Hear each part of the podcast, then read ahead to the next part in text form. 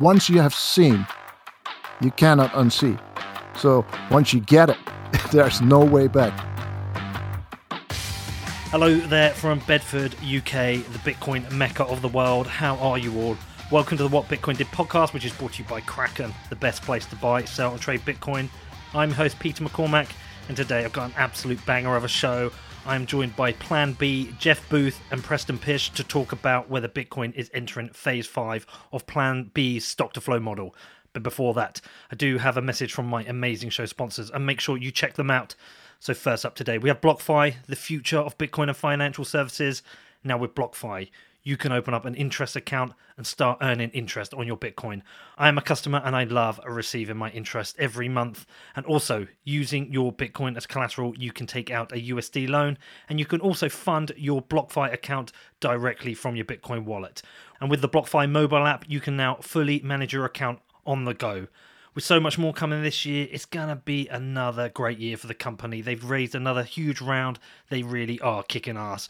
If you're interested in checking out BlockFi, I do recommend you do your own research. Then head over to blockfi.com, which is B L O C K F I.com. Also, let's talk about Kraken and why they are the best place to buy, sell, and trade Bitcoin. Okay, so firstly, their world class security makes them the most trusted cryptocurrency exchange on the market. And with their 24 7, 365 customer support, they're going to help you out with any issue you have, wherever you are, whoever you are. They also have the most comprehensive suite of tools for buying Bitcoin. So you got Kraken.com, where it just could not be easier to sign up and start buying Bitcoin. They also have their beautiful mobile first app where you can buy Bitcoin on the go. And with their margin trading, futures, and OTC desk, Kraken has every option covered for you. There is no better place to trade Bitcoin. And if you want to find out more, head over to kraken.com or download the app. It's available for the iPhone and Android. Just search for Kraken Pro, which is K R A K E N P R O. Okay, so on to the show today, and it is a massive one. We have Plan B, Jeff Booth, and Preston Pysh all together. So, a few weeks back, you probably all saw it when MicroStrategy announced that they had bought over 21,000 bitcoins to hold on their business balance sheet, which blew me away. I think it blew a lot of people away. It really knocked me back. And in some ways, it kind of made me follow suit for my own little treasury I have for my little media business. Now, obviously, my treasury is a lot smaller than MicroStrategy's, but it's not an insignificant amount of money, and the theory, reasoning, and risk is still the same. I don't want to hold too much cash on the balance sheet long term, especially with what is happening with the money printing right now and this crazy world we're living in right now. So, what MicroStrategy did for me is one of the most insanely bullish things I've seen for Bitcoin. The fact that a company of their size sees the value of holding Bitcoin over cash is really cool, but it's the fact that they put their money where their mouth is. This isn't just a few hundred Bitcoin, it is over 0.1% of the supply very few companies of the same size will be able to do what they did at the same cost because of Bitcoin's limited supply. So while it was insanely bullish and a very bold and brave move, if others follow suit, when other companies start coming in to do this, they are going to struggle to buy the same amount of Bitcoin for the same price. We have this limited supply. So, with this happening, I knew I had to get Plan B back on because when I spoke to him last time, we talked about the model and we were kind of speculating what phase five might be. Might it be nation state adoption? It skipped me that it could be company treasuries, and I think it skipped him too. So I was like, come on, dude, we need to talk about this again. But I didn't just want to have him on. I also wanted a couple of other people I thought would help make this a banger of a show. So I asked Preston Pysh, I asked Jeff Booth, who've both been on the show previously. I got them all on together for us to run through this. And honestly, this is a monster. Great show, and appreciate the guys coming on. If you have any questions about this, you know as ever, you can reach out to me. My email address is hello at whatbitcoindid.com. I do receive a lot of emails every week and I do my best to reply to everyone. So as long as it isn't nonsense, feel free to reach out to me. One other thing, out on my other show, Defiance, I've just released the final part of this show called 1333 Days. It tracks this band called The Ghost Inside, a fatal bus crash they were in, and their four year journey to getting back on stage. You do not need to be a heavy metal fan to enjoy this. It is just a fascinating show. It is also Defiance's most successful show, the most downloaded show I've made to date. Check that out at defiance.news. And as I said, if you want to reach out to me, my email address is hello at whatbitcoindid.com. All right. It's, uh, it's late here, so uh, good evening from the UK. How are you, Jeff? Plan B, Preston. How are you all? Fantastic, thanks. I'm fine. Thanks for having me. Pump, man. Ready to do this. Yeah, let's do this. It's, uh, I think the time is right. I think uh, I think after a long bear market, we're all kind of getting a bit excited about what's going to happen. There's uh, been a lot of interesting things in the news, all tracking to the great work by Plan B here. So listen, look, I've got a lot I want to go through. Um, and it's kind of like a crazy time as well, right? So we've had this pandemic, we've got an election coming, we've had BLM protests, crazy things happening with money. Like 2020 is I've I've got a feeling we're gonna be looking back at 2020 as a year in the history books and go, what the fuck happened there? So like Jeff man, how do you take this year? And we'll start with you.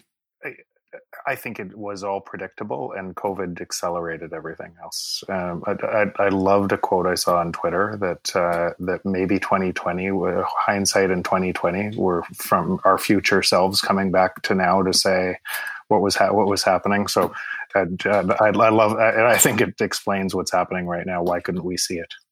That is brilliant. What about you, Preston? How are you taking this year? You know, a, a play on what um, Jeff just said. I mean, there's a reason that Bill and Ted's Excellent Adventure has come out with its its third installment. I guess everyone's yeah. coming back to tell tell ourselves here that 2020 that, that exactly what Jeff just said. And, and, we've got Tenet as well. Say that again, Peter. We've got Ten- Tenet as well, where the film where people are moving between time forward and yeah. backwards. Have, you, right. have you seen Tenet? Has any of you seen that yet? Haven't seen it yet. That's insane. What about you, Plan B? How do you take this all in, man, from your secret hideout? Uh, yeah, sorry about that. I have to be anonymous again. Um, no, I, I, think it's a weird year already, and uh, it will be for me a, a make or break year, even uh, with the stock to flow model. And uh, yeah, if if it's not going up the numbers, then um, I don't know what happens. all right. Well, listen. Look, firstly, I'm I'm going to go to Preston. Listen, talk talk to us about what's going on in the stock markets. You're a financial man. We've got Apple now at two trillion valuation. We've got the Fang at like over seven trillion, I think. We've got stock splits. We've got a stock market going crazy, whilst we're in what feels like entering a recession. And certainly, some of the uh, employment figures and the GDP figures are looking pretty negative. What's going on here, dude? So I would describe it as: Does the thing you own have counterparty risk?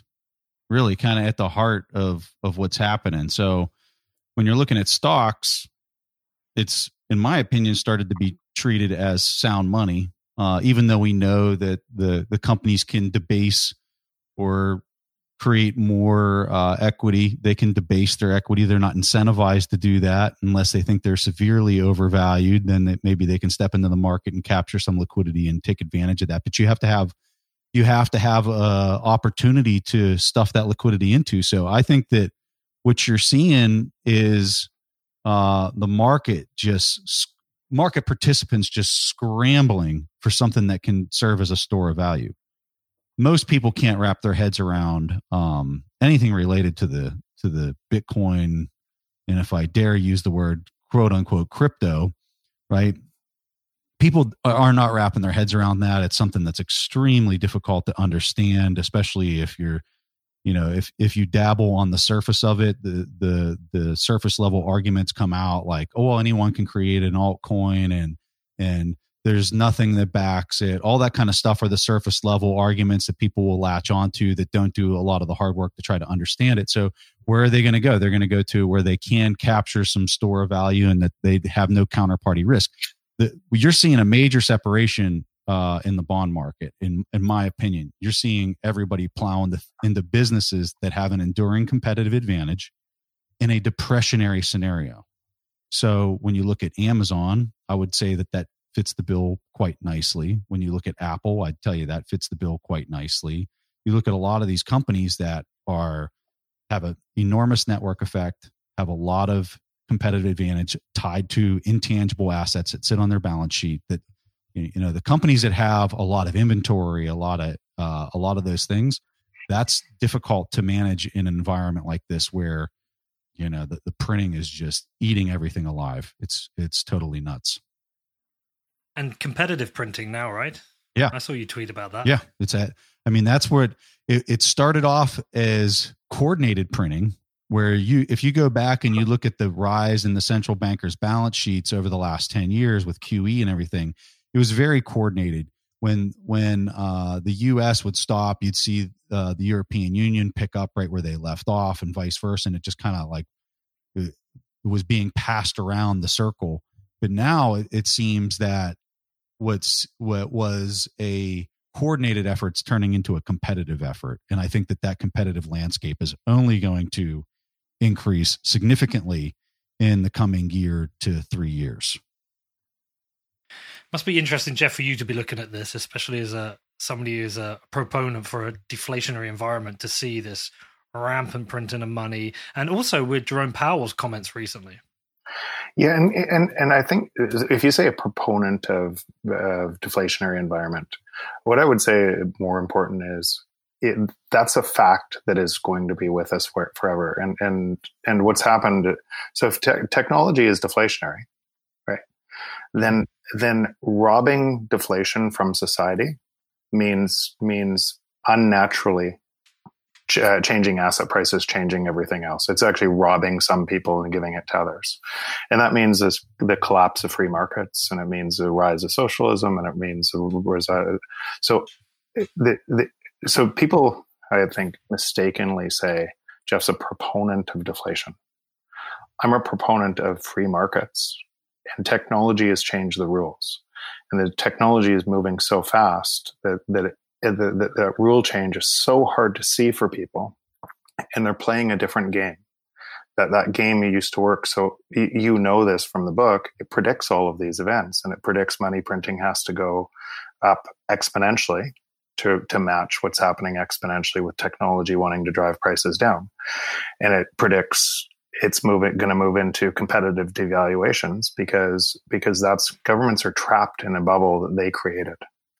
And they, they can't see that they're actually by doing what they're doing, they're actually adding more disinflationary pressure to the point where they're going to change the rules of banking and try to do helicopter money because socialism will demand it right? And so it just ruins the entire free market, uh, free market of pricing. And what Preston just said is all of that hot money is not going into productive assets. It's going into stores of value, anything that can escape what's coming. And that, and, and, and so that you don't really have a market anymore. You have a, you have a gamble and, and, and all of the people on this, uh, on this Zoom call know what's going to when I wrote the book, I was ho- really hopeful that that governments would come together and create and and not do what they're doing, right? But the time was really important, and what I can see right now is that's super unlikely. It's it's getting worse and worse and worse, and so the predictable rise of socialism, rise of everything else will get will get, come uh, come as well, and and and that is super bullish for Bitcoin because there has to be a new peg to money. Money people aren't asking what is money. It's interesting you bring up the socialism point as well. I, one of you guys tweeted it out because I saw it in as part of my preparation that is it like a quarter of all U.S. personal income is now coming from the government. Did I read that correctly? Correct. Yes. Whoa. yeah, it's crazy. I mean, well, it just makes me think of everything I read about what happened in Venezuela and the rise of Chavez and the, the how much of the uh, how much how many jobs were supported by the state? How many of the jobs were actually working for the state which ultimately collapsed. Yeah what's, what's but actually, I, I, was surprised to see that with the with the us sorry plan b. Yeah what, what i think is actually happening here and um, jeff uh, explains it very well in his book is the uh, creative destruction that that's normally happening with new technology. Uh, creative destruction being a Schumpeter uh, term, the the famous economist. New technology comes and it uh, destructs the old technology, but it's also creative because it creates new jobs and, and new opportunities. What's happening right now is that with all the money and all the quantitative easing, um, that flows into stuff that is not uh, productive and and uh, in that way the the creative destruction that that is essential to happen isn't happening. It's killed by government. And yes that's that's not a capitalist thing. In fact you're stopping uh, free markets from from doing their thing. And i think that's that's what what investors like me, uh, institutional investors with a lot of money uh, to manage, um, have big troubles with because it also means there's no return.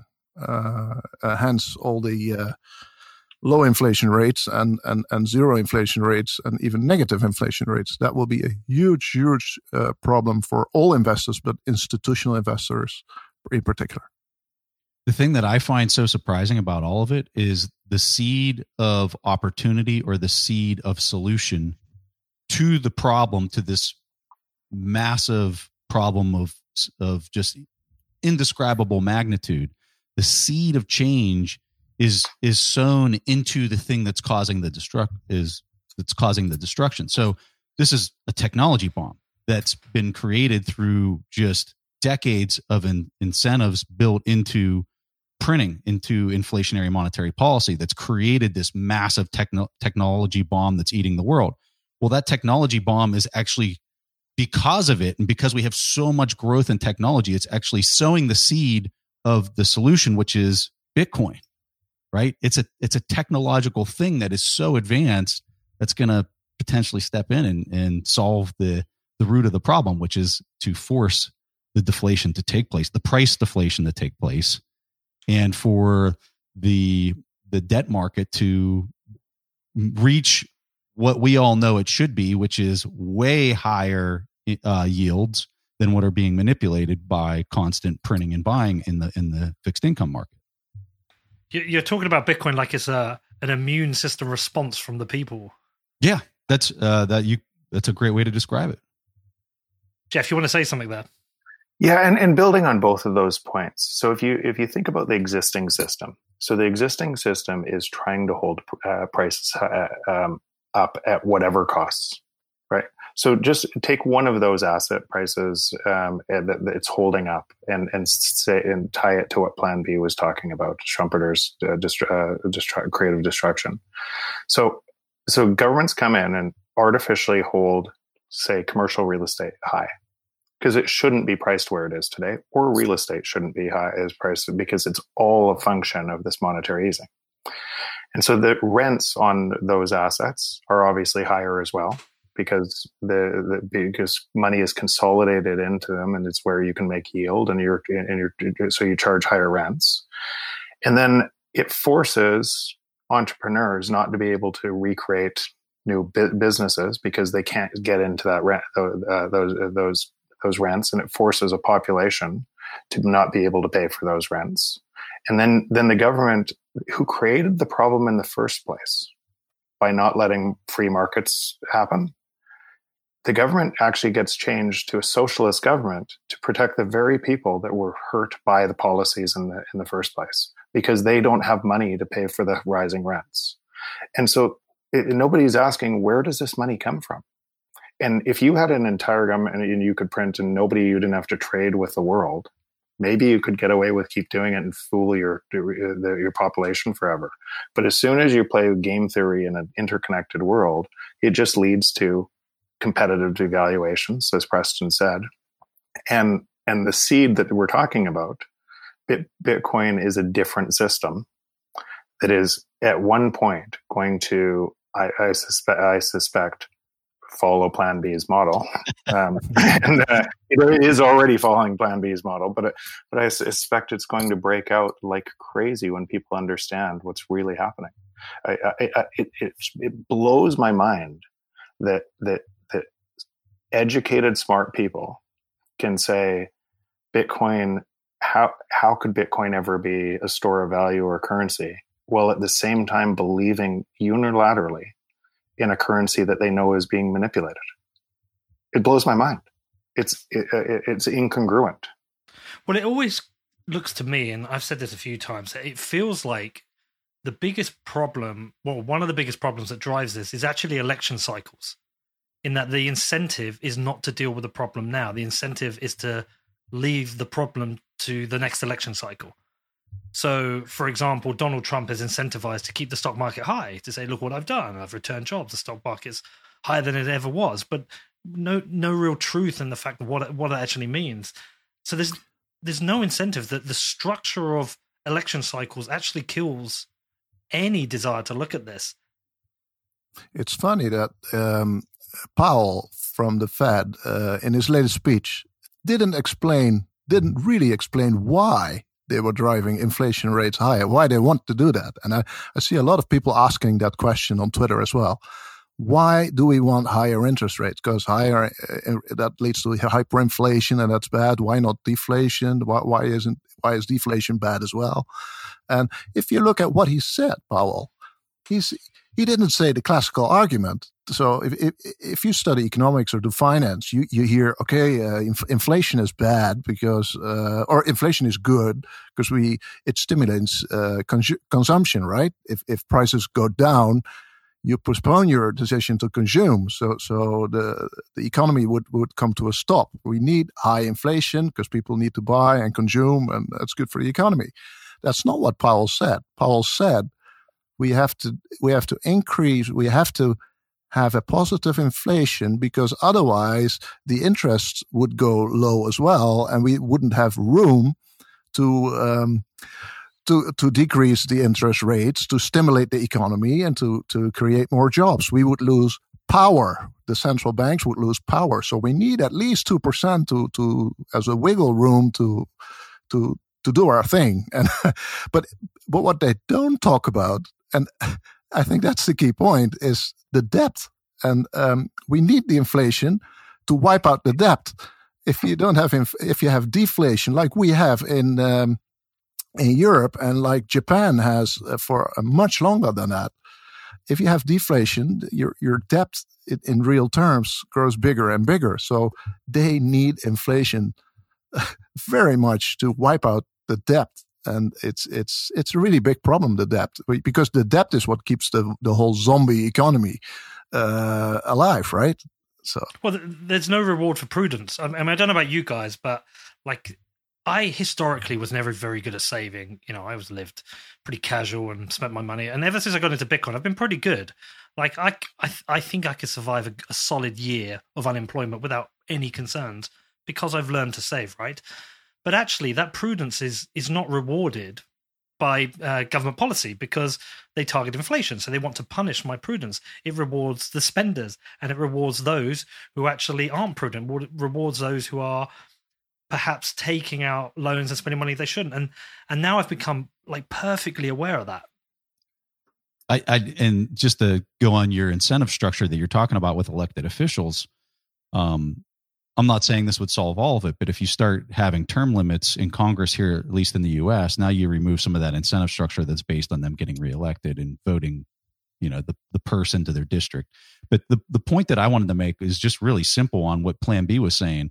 Imagine you have a husband that's just going out and spending. He's buying new trucks, he's buying all these fancy things way way beyond his means.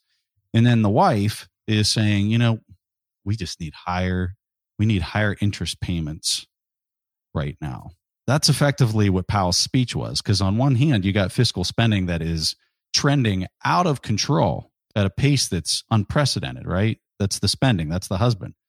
And then you got the the monetary policy saying we need higher rates right now. We need to be paying. I mean, it's it's just it's maddening.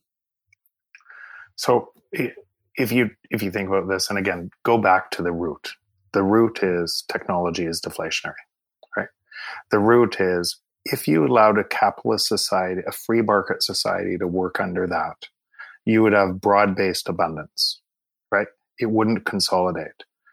As jobs came out of the market, people would work less, saving time, and prices would fall along that axiom. Nothing that central governments can do, and I'm going to say it again nothing will stop that from being true. All of the printing just warps capitalism and is in predictably rises to socialism and predictably rises to where we are right now in this cycle. And predictably will break. And very rarely a business does what it needs to do against a massive technological sea change, right? Sears goes bankrupt because they don't see what's happening with with Amazon right? The, it happens all of the t- all of the time in industry. The, the industry t- is creative destruction. The people in the system don't see it. There's a there's a change, and a new and a new system takes over. And although that uh, that that system is grasping for air, right? It's trying to whatever it can do to keep the system alive. Interest rate policy, printing of money is all of those things on a last leg of an old system, trying to keep the system alive to exactly plan B and Preston's point that they have to. Because if they let it, if they let deflation happen right now and the real cost of debt goes up, all the banks fail. That we have a depression eh, that is so brutal, and and so so now they're saying, I cannot allow that to happen under my watch right? I cannot allow, allow deflation to happen because it creates a deflationary spiral. Everything gets repriced before you have spring again and it renews. In that world, if they let that happen, currencies would hold. So, what's the alternative to that? Because that seems like a pretty big under my watch, I'm going to make that happen, right? The alternative is I'm going to print at all costs right? and try to kick the can down the road. The problem is because it's exponential and uh, exponentially deflationary, the printing has to go exponentially the other way. And and we've had 185 trillion dollars before COVID of new debt creation in the last 20 years. Um, out of 250 trillion global debt, 185 trillion of it has come in the last 20 years to drive G- global GDP by 46 trillion. So you can see it's like pushing on a string. The more you're printing, the less M2 velocity? So it's not getting to the market. All of that printing is going into store of assets because they know what's coming. And it's getting worse and worse. So the policy itself is making it uh, worse and worse, uh, uh, worse and worse, but they're trapped. They don't have a way out. And so uh, this is all super bullish to people ejecting from that system and finding a new system which Bitcoin is. And we've got people ejecting from that system. I'm going to come to MicroStrategy in a minute because that was like a real like whoa moment for me this year. Like I'm going to come to that. I just press. I've got another question for you though. Like we all see. Actually, I've got two questions. We all see what's coming, right? Or we think we do, but it feels like the community of people who see this coming or talking about this still feels like it's very small. And there seems to be a lot of well respected. I say that with a bit of a with my tongue in my cheek, but well respected economists who support this inflation inflationary environment. I interviewed Stephanie Kelton and talked about MMT and was a little bit taken back by what she was trying how and how she was trying to explain it to me and I, and and I couldn't seem to get a head around the idea that even though MMT can work in the short time, it's a very unfair system. But what, why do we? Why are there so few people understanding this environment we're in, and especially people in leading decisions? Sorry, and I've got two questions for you. It's a, a bigger one. And have you, within your work, tried made any attempt of mapping out how this plays out? Because if we are on the last, legs, like when does this snap? How does this snap? Uh have we got some huge crash coming that is going to be perhaps even even even a bigger event than we've seen in 2020. So to your first one, why so few people? So Plan B wrote an awesome article talking about phase transitions. Mm-hmm. And so when you get into physics and you talk about how a phase transition happens, we could talk about how ice turns into liquid and then liquid turns into gas. Well, if you're a liquid molecule, right? And you've always been within that temperature range of, of a liquid molecule, all you know is that's what you look like right? And that's what I would describe as our current financial system. If you're working on Wall Street and you've been playing the Wall Street game for 30 years, that you think you're a liquid molecule. Now, what happens is, and what's so fascinating with a phase transition is uh, to, to make the jump to a gas from a liquid to a gas, there has to be a ton of energy that's packed into it, right? And during that period of time, as that transition's happening, more energy, more energy, but it still looks like a liquid. It hasn't made the jump to its new state of what it looks like. And then all at once, it's just boom. Now all of a sudden it's a gas molecule and it's bouncing around the room and it looks nothing like a liquid molecule like like it used to be even though it's the same exact thing it looks completely different i think that's the only way i can describe what's happening right now is everybody in the world that's that's alive has never seen anything other than what we've seen, which is an inflationary monetary policy for our entire lives, right? So for them to understand an equity based monetary system that, you know, is deflationary if people are losing their coins, right? That just that does not make sense to anybody walking the planet today.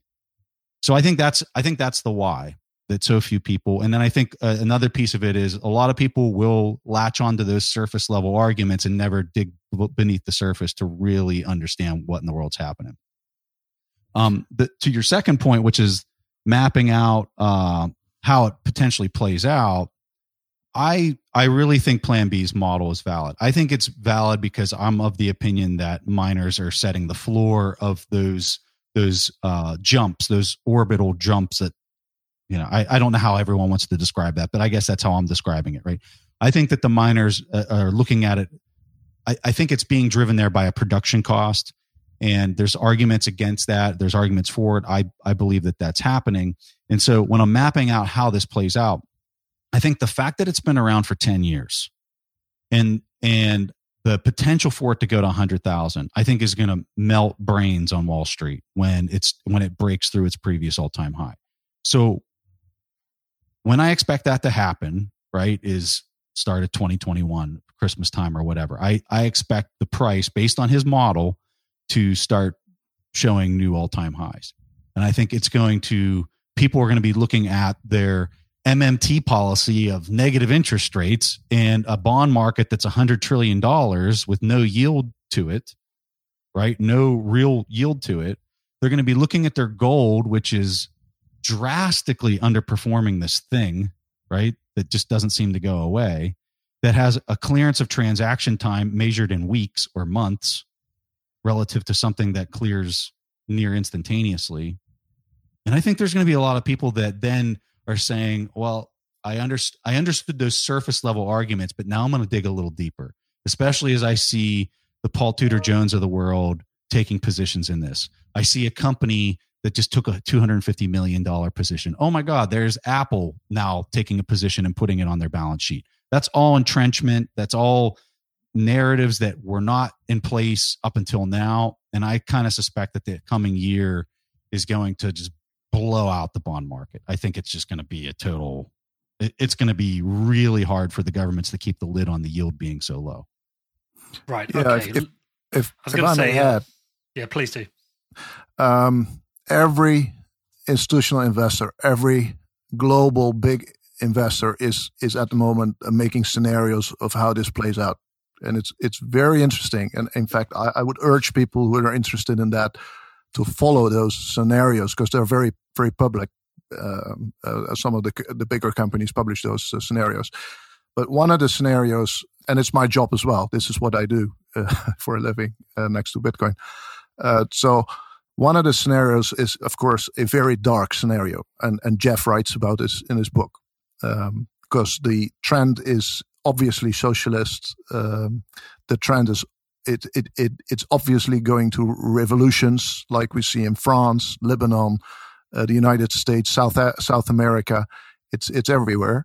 You can feel it, and it will lead to war, the Third World War. So that's a very dark scenario, and you you have to hedge or or be prepared for that as an investor. So so those scenarios are on the table. What what what are the winners and losers, and that's that scenario. Another scenario, and I think that's that's that brings a dimension that is not not frequently talked about by us in the Twitter uh, space is uh, that next to that, that is even worse than than Jeff describes with the uh, deflationary trend because there is a second deflationary trend that is going to happen for sure, and it's it's it's the demographic trend. So you have an aging pop, uh, uh, population in, in the world, and it start it started in Japan, right, in in, in the nineties, um, where uh, people get older and older. The baby boom is over.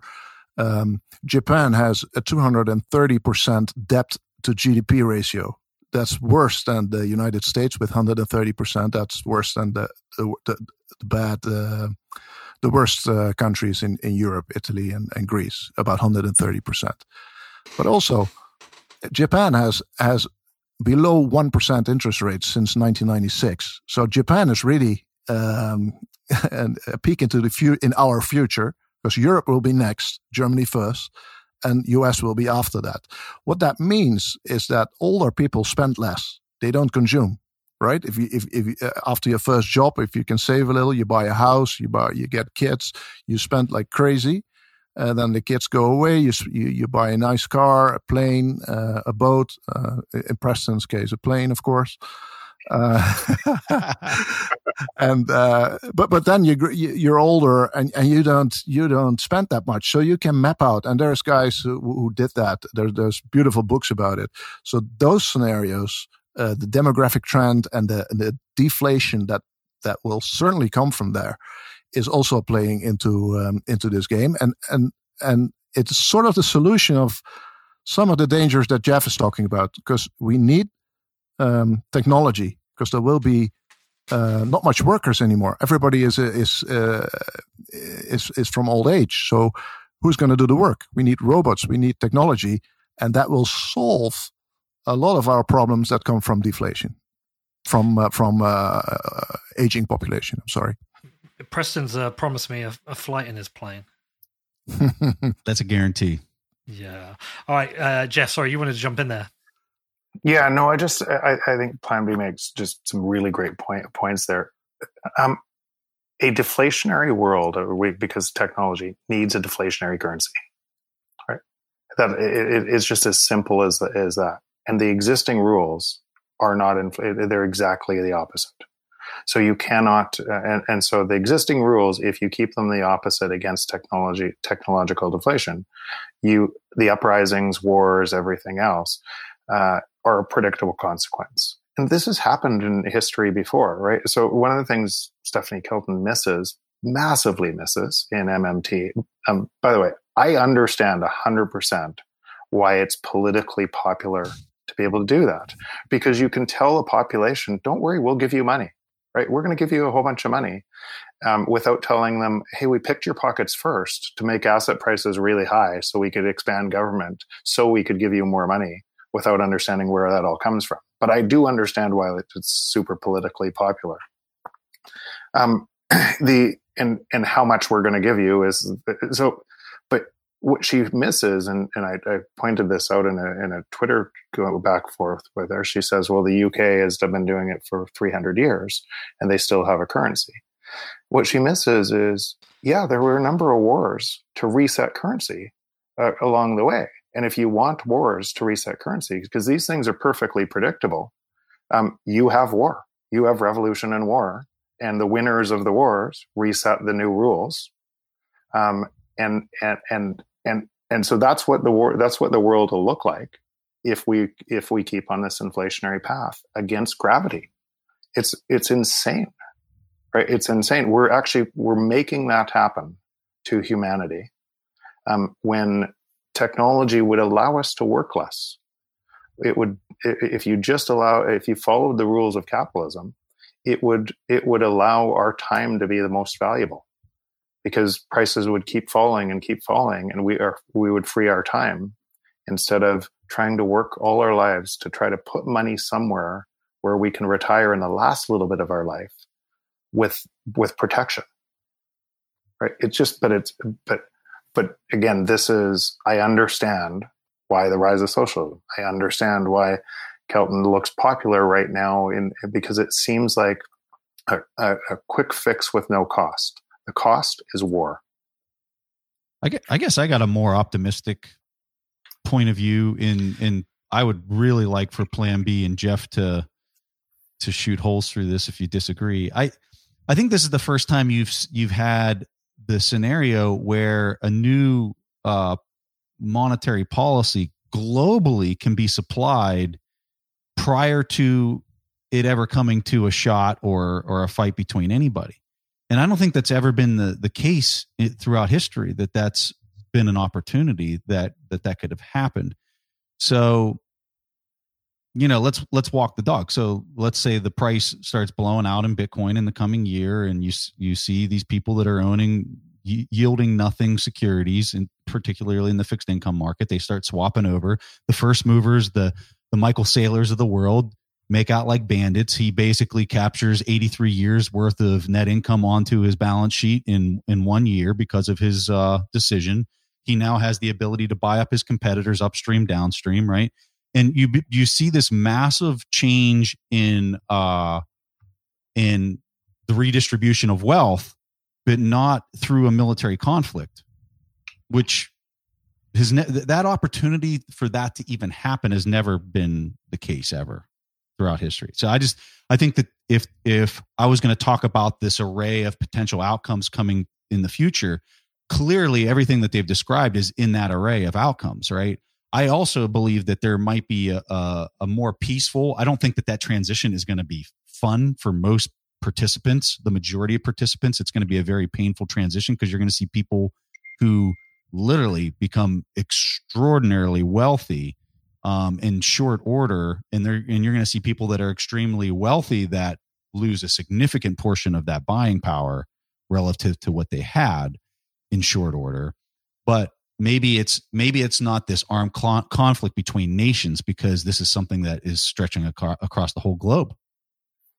I don't know. I that would be my that would be my case for how it could be less uh painful i guess. Yeah. I, i'm also very optimistic by the way. If you if you look um, at a book like the sovereign individual it describes actually this this process where nation states are less important and these well, sovereign individuals, rich individuals uh, across the globe get it and, and shape the new phase, if you will. Um, and we've seen it. We've seen it in history before, right? We, we we've seen the Roman Empire uh, debase its currencies, and the Romans had had it very well, right? they, they had one percent tax rate. They had property right protection. They had uh, trades, the sea protection. They, they they they were very they had it very very well. But somehow someone decided to debase their currency and it went pretty pretty fast. In, in like 50 years, it was gone. And um, yeah, and it started, uh, and you can see that with, with Bitcoin and, and the US dollar today, but it started with the soldiers refusing to take the denari, denarius as, as, a, as a loan.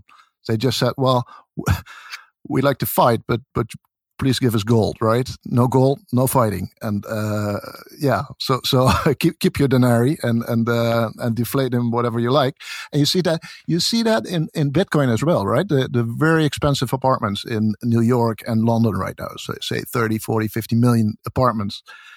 Um, a lot of and Dubai as well um, um, more and more of those apartments are being bought with Bitcoin. They're settled in Bitcoin. Why? If you if you sell it in US dollars, it gets frozen. Uh, questions get asked. You you you have no apartment. You have no money. So in certain transactions, you already see people demanding Bitcoin and refusing the dollar, and more and more people will do that. And I think it will be it could be quite peaceful transformation. Yeah, and building on that, I I, I, I requoted a Naval quote, and he said, "There's only two ways to coordinate human societies at scale: free markets or physical power." So, so what free what Bitcoin is is it's free market, and it'll allow it'll force deflationary outcomes, and it'll it'll, it'll force that. Any other kind of existing system is what they're trying to do is consolidate more power and so it, it it's it's pre- uh, predictable. So I actually do believe in, in Preston. If you want to shoot holes in it, I think it depends at what time, what what what speed this happens. Yes.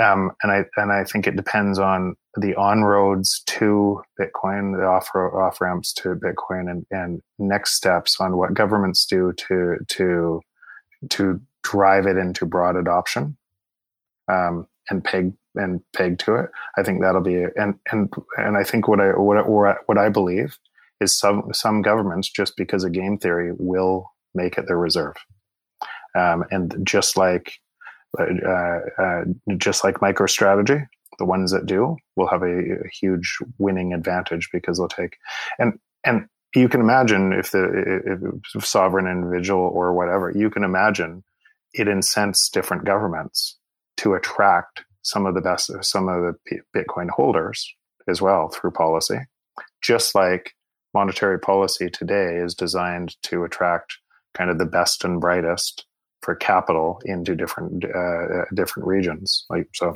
I use an example. I could get a, a gold golden visa in Portugal for my family for $250,000 of an investment. And so wealthy people are making these choices all over, right? And they always have been. Where is the best spot to, to, to be? You can see as Bitcoin starts to emerge and everything else, governments that do that and attract more of that wealth have more uh, have more ability to provide services for uh, for those people too. Yeah, I guess Preston, that's the biggest question is within your scenario is the state response. And as Jeff rightly says, there might be different responses.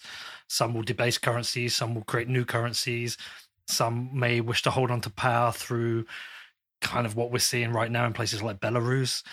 Um, and as Jeff said, there may be a country, maybe a more forward thinking state that thinks actually we should be doing what MicroStrategy is doing here. And that will be a very interesting to, scenario to see how that plays out. But what we, I guess, what we would all imagine is that it will be very obvious where this is a success, and where this is a failure. We will see it play out in real time.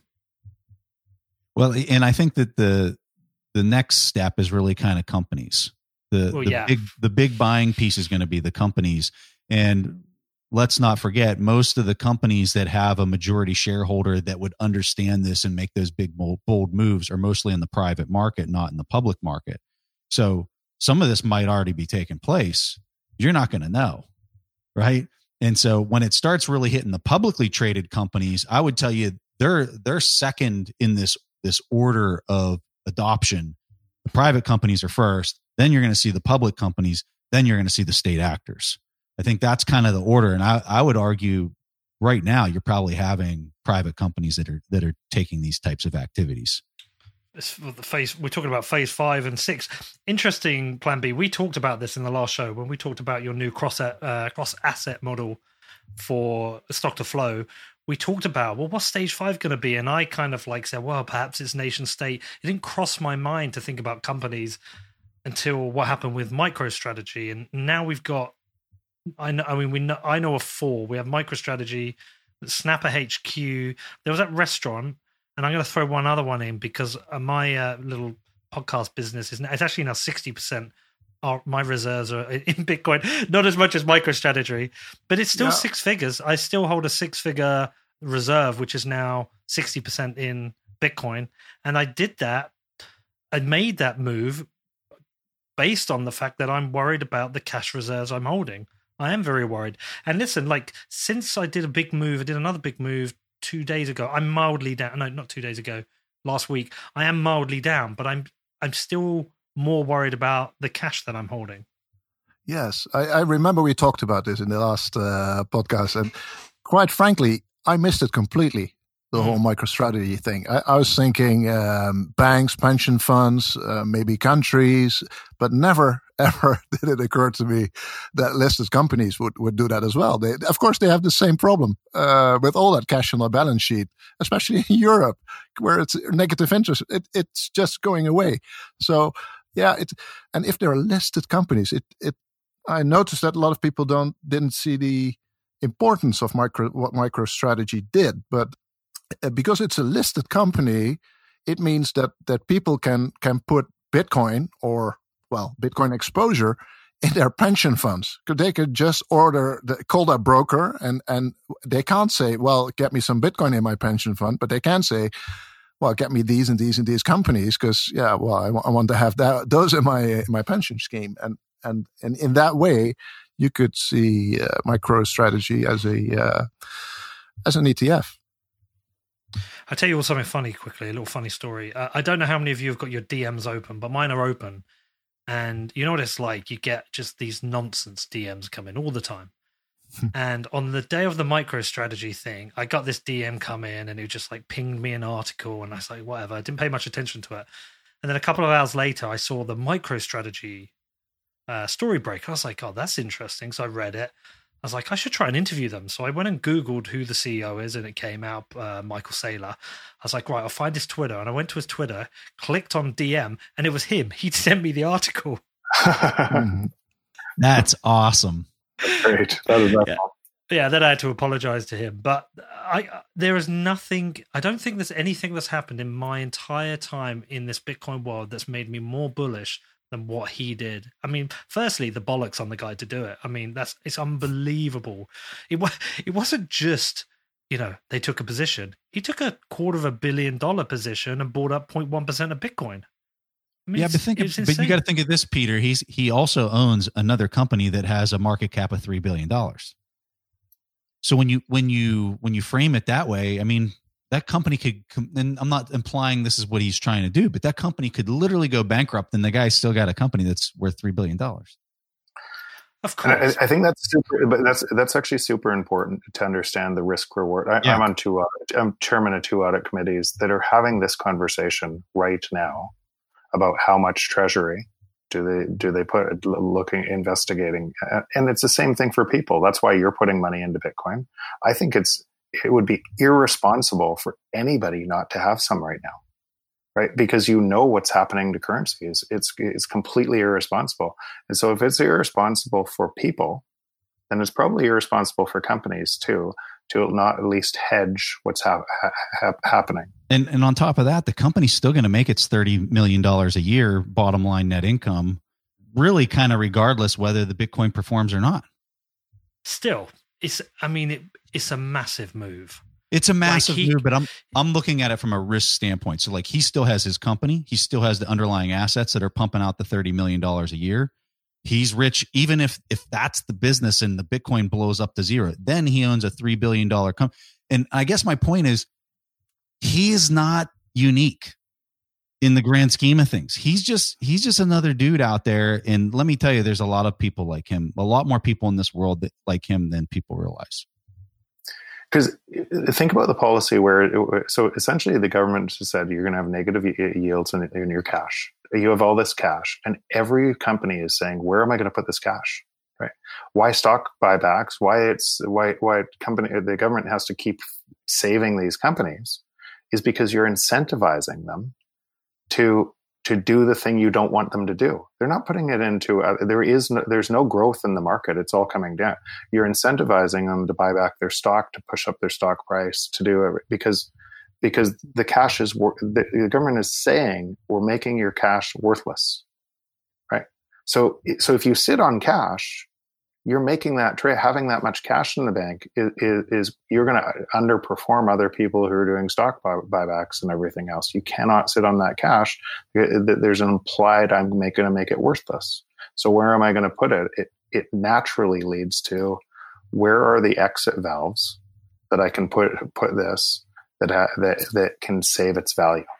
Plan B. How how is this playing out with your model right now? And I, I I've seen you posting your red dots like, how is this all playing out right now?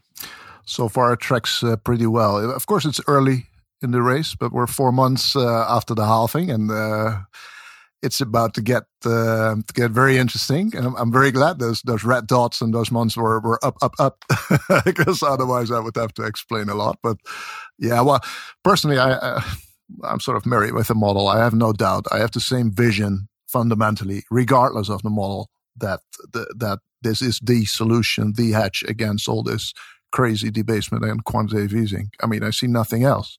And and and also the other thing that well, the thing we talk about with MicroStrategy, and let and let me add, uh, there there's another thing I didn't see coming, which is uh, very interesting. I think. Um, all the big financial institutions, of course, are making funds, Fidelity, Grayscale, and and and, mm. and trying to mm. push that. But what we're also seeing now is pool so it, it's very amazing. But I, I, got three calls this week from within my company. Uh, people uh, saying, "Oh, are those clients? Those are big companies, listed companies, are our clients, and they want Bitcoin."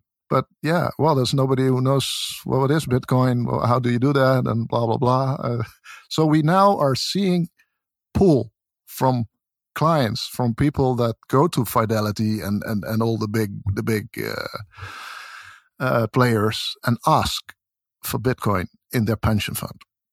Insane, man. Just... So can I can I ask Plan B a question because it's uh, from a from so here's a just a, a radical uh, thought that could break your model and and would it uh, I'd just love your thought. Um, if governments didn't print, right, and you had a massive depression, and in other words, deflation was going to happen anyways. It was it was forced onto the market. Then that pro- your model probably wouldn't hold in that event. Is that right?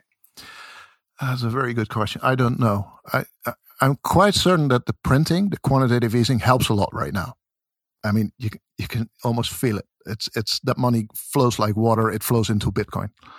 Yeah. Uh, so if if there were no printing, I still think the stock to flow path. So the the fact that Bitcoin is is taking its natural place within gold, silver, diamonds, real estate, that all serve as a store of value and are um, well one of the few assets uh, that have a high stock to flow value, right?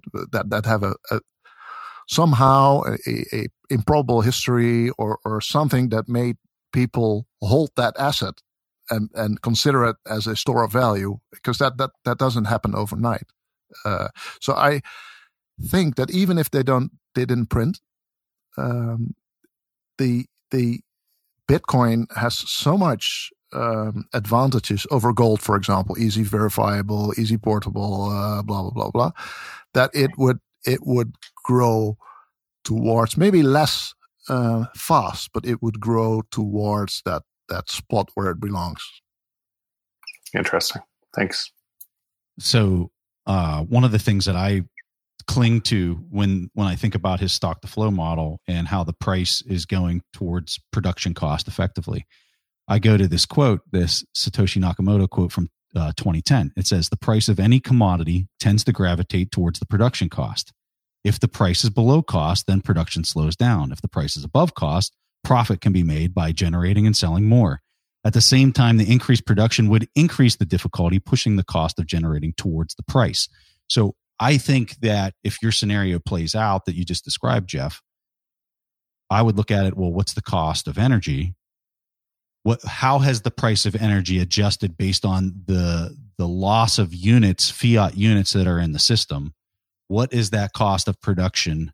And then you could look at what impact that would have to where the price of Bitcoin would move.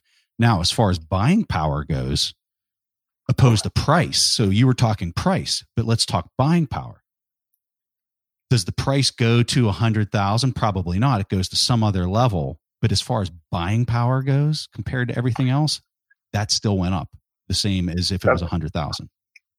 That's actually the point I was trying to make. The from a from a from a fundamental. So so uh, just if you played the scenarios through, you're going to have government intervention. You're going to have uh, and and then it's going to stop because they think okay we solved it, and then it's going to get worse, and it's going to so so in the next number of years, the next number of months, you're going to have policy responses that are stop go stop go and and, and everything else and that what that portends into to the model or Bitcoin means it's going to be up and down and everything else, and there's going to be a ver- some variability in um, into that along a path. I w- what I was trying to along a, a, path to real value going up, right? The real value of the, the that, that going up, not the not the, the, nominal price and whatever currency you're talking about, um, into overall purchasing power of Bitcoin going going up. That's, but maybe go ahead. Maybe Jeff, it's it's to add. It's it's interesting that the stock flow model um, holds even if you if you uh, express the uh, Bitcoin in gold instead of uh, yes. dollars. Yes, right. So it's the same coefficient as well. So the the four point one, um, and yeah, it, it, still holds. So so that that gives me a lot of comfort that that this is a uh, more fundamental than just just a quantitative easing, debasement, and printing thing. Where where I think your model fails is if for whatever reason there would be some other competitive coin that the market would see that protects their security better than Bitcoin and that could somehow step in and have in and and surpass the network effect that's already in place. So why do why do I like Bitcoin? I like the fact that it it gives me so much security per transaction size per clearance time right? That's why I think Bitcoin wins here. And, and Nick Carter has an amazing article that addresses this topic. I uh, think the name of it is it's all about the security of clearance payment, stupid or something. It's something like that. Uh, I'm sure uh, Peter can have it in the show notes or whatever. Mm-hmm. As long as as as long as the market continues to to view Bitcoin through that value proposition, which in my opinion is better than any other currency that exists on the world today, I think your model continues to be valid. But I think if something else can step in there and do that, and and so how am I monitoring whether that value proposition is is continuing to be upheld? Well, for me, I'm looking at the hashing rate. And the fact that you have more and more miners continuing to bring more hashing power onto the Bitcoin protocol opposed to everything else is proof to me that the market is valuing that work that's being performed. That's that's the proof for me that the va- that the stock to flow model will continue to be valid. Yeah, I think that's correct. And and in fact, people people mention it as the second largest risk to Bitcoin after government banning and regulation uh, which I don't think is a big risk, but we talked about that. So I, no, I think you're right. Um, it, but I think it's a, it's also a small risk. It's it's a theoretical possibility that such a coin will be made, and but capturing in a decentralized way because it's yeah. all about decentralization. But getting all the network effects, so the miners, the nodes, the the the exchanges, the future, the derivatives markets, everything. I think, and the, Bitcoin has a ten year head start. That will be so unbelievably difficult. It's one shot, man. Yeah. I think it's one shot. I think it's Bitcoin as the shot. I can't see something else I mean, I love Dan Held's article on Bitcoin's immaculate conception. There's so much built into that that I just can't see this happening again. Um, you know, I, I, I think I, totally I think we have one shot. It's Bitcoin. It's now. Its time is now. I just I can't I can't see something else coming in. But Plan B, look, based on the model, right? The model can fail, but we can still trend upwards, right? It doesn't have to follow the exact model, right? It can fail. Uh, you know, we might not hit the exact markers, but that doesn't mean Bitcoin itself fails. True, true, absolutely true. And and let me say it again: the model can fail. It's it's a model, right? So it's a theory, it, yeah. Yeah, it's it's a theory. It's it's more to describe something. Yeah, and and it's quantitative, so that helps. But it it is a model. It can fail, and and um, yeah, Bitcoin will not fail. I don't believe that.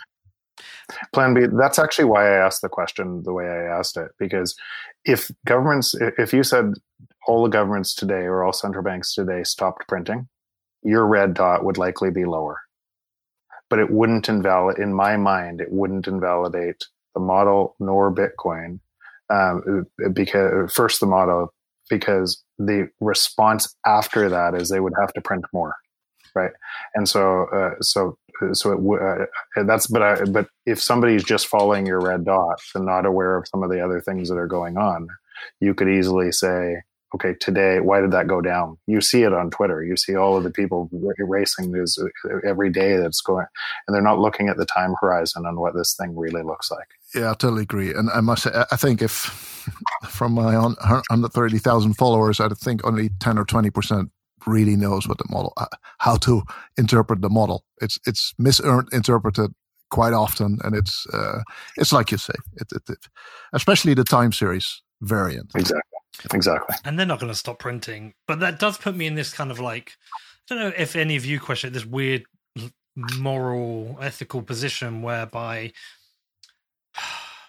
you know I personally benefit from government fuckery if the Bitcoin model proves true, but I don't want to see chaos and carnage. And I wrestle with that sometimes. Like sometimes I see the price and I get a bit excited, then I'm like, holy shit, but this might mean bad outcomes for many people. Did do either of you or any of you wrestle with that yourselves? The bad outcome is based on prior decisions that have been made. Of course. Yeah. So I I look at it just from that context. I look at it, well, I can't undo the past that's happened. The the result of what we're about to experience is based on decades of those decisions that were made that were most likely based on self-interest over the over the greater good of the group of the elect or the the people that were being represented. And so I don't look at it as I'm doing something that's that's purposefully unraveling a system that used to exist. I look at it as I'm protecting my family from bad decisions that were made in trying to navigate the future as best as I, I possibly can. And when I wrote the book, um, I, I was actually hopeful. And I remember when the book it came out in January, and so I wrote it over the year before that. And so I was hopeful that that those bad decisions would would stop, and you could get people to come together and create kind of a transition period to the new. I'm, I, I unfortunately am less hopeful now because it's just making we're exponentially making the problem worse, and that means and and so I, the one difference I would say with Preston is I don't think it's bad people, self interested people, as much as it's people caught in a system not being able to understand what's the feedback mecha- me- me- mechanics of that system and being trapped and now not knowing what to do. So just keep doing the same thing you've always done, right? I, I use the example many podcasts. It's like Blockbuster putting candy aisles under their stores when Netflix is is emerging. Um, it's so clearly insane, right? The, the, that's going to protect them, but they don't know what to do right? if if you use that analogy to what governments are doing, that's what it that's what it looks like. Can, can, so, can one country do it anyway? Like one of the things you you may understand this better than me, Jeff and, and, and Preston and Plan B, but can one country alone fight this, or are we in a no, position where it's kind of no. like a game of chicken? Because if one does it, they're ultimately it's like the competitive money printing you talked about, Preston. Is it like a because we are one global economy now, they all have to fight this together, and it's they have to compete on this because if one doesn't, uh, ultimately, it's, it's they're missing out on this kind of situation. I'm sorry, I'm not wording my correct question very well, but I think the, you know what I mean. On, on the rewrite of the rules, right after World War II, um, and the rewrite of the rules, Bretton Woods, mm-hmm. started two years before the victors. before the um, the rewrite of the rules, Keynes uh, proposed at Bancor that was not um, that was a fixed exchange unit that governments could agree on that would provide fixed exchange rates, and it, because U.S. won the war, most pow- powerful at the time, it became U.S. dollar tied to gold not the bank, bank, uh, bank Bancor. Those rules subsequently were changed in 1971, and now we have printing and, and fiat every currency printing their own uh, currency competitive devaluations. And any country that said I'm going to allow deflation to happen also has a, a um, then it becomes uncompetitive. Their labor becomes uncompetitive across the world. So no, it can't happen with just one country. Mm. In fact, in fact, that's actually why that these rules get rewritten after wars, right? And and and always, right? what what emerges out of the ashes is a new rule set that, uh, that ends up happening, and why I, why I think what Preston's saying uh, be, before about um, potential, a hopeful potential, is Bitcoin allows us to transition there without the wars because because governments also have a, a game theory incentive to to to move on to Bitcoin earlier. Yeah, I also think that we we have to get rid of the nation state thinking uh, slowly. Because if you if you look at that map of the world, that's that's right there on my place because I, mm. I have no picture there. It's weird that the world is is split into those straight countries and um, and there's all if if you if you sum up all the people with Bitcoin, all the people with houses, all the people with the billionaires, with companies, and they live everywhere. They're very mobile. Uh, they're bigger than most uh, countries. So the U.S., if you look from a U.S. perspective, yeah, not much people bigger than that. But all the other countries, there's a lot of countries that are already smaller than the monetary base of uh, of Bitcoin, uh, almost all. And uh, I think that the collective um, of sovereign individuals, if you will, will be bigger than that of nation states um, in, in phase five or, or phase six.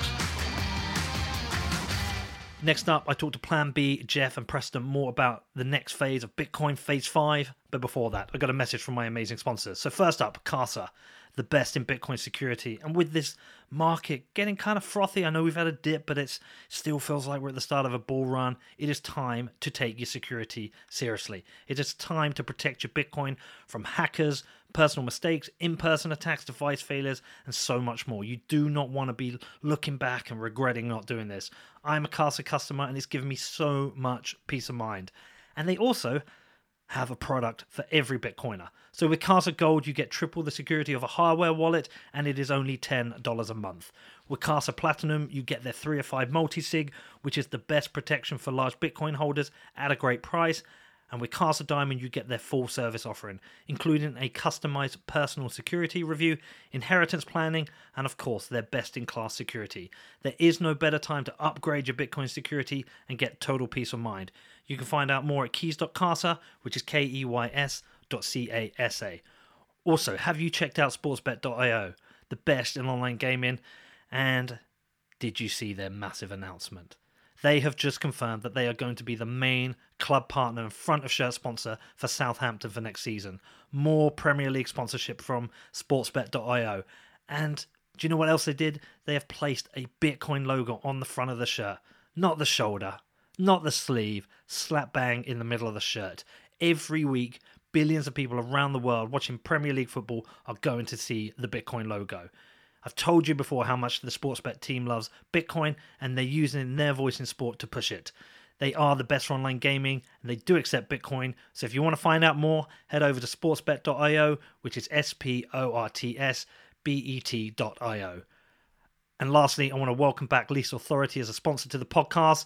And this one is for you techies out there, the builders creating applications Least Authority is a security company pushing the limits of how to build privacy respecting solutions. They specialize in security audits, design specification reviews, and security by design. They can help you improve the security of your wallet application, key management solution, layer 2 protocol, P2P network design, use of cryptography, and so much more. If you want to boost your security strategy, you can arrange a no obligation call to find out how Least Authority can help you with your next project just head over to their website and hit the schedule a call button at leastauthority.com, which is L E A S T A U T H O R I T Y.com. Another thing, Plan B, you put out a tweet. It was about ten days ago where you mapped the S and P 500 against the uh, Bitcoin chart.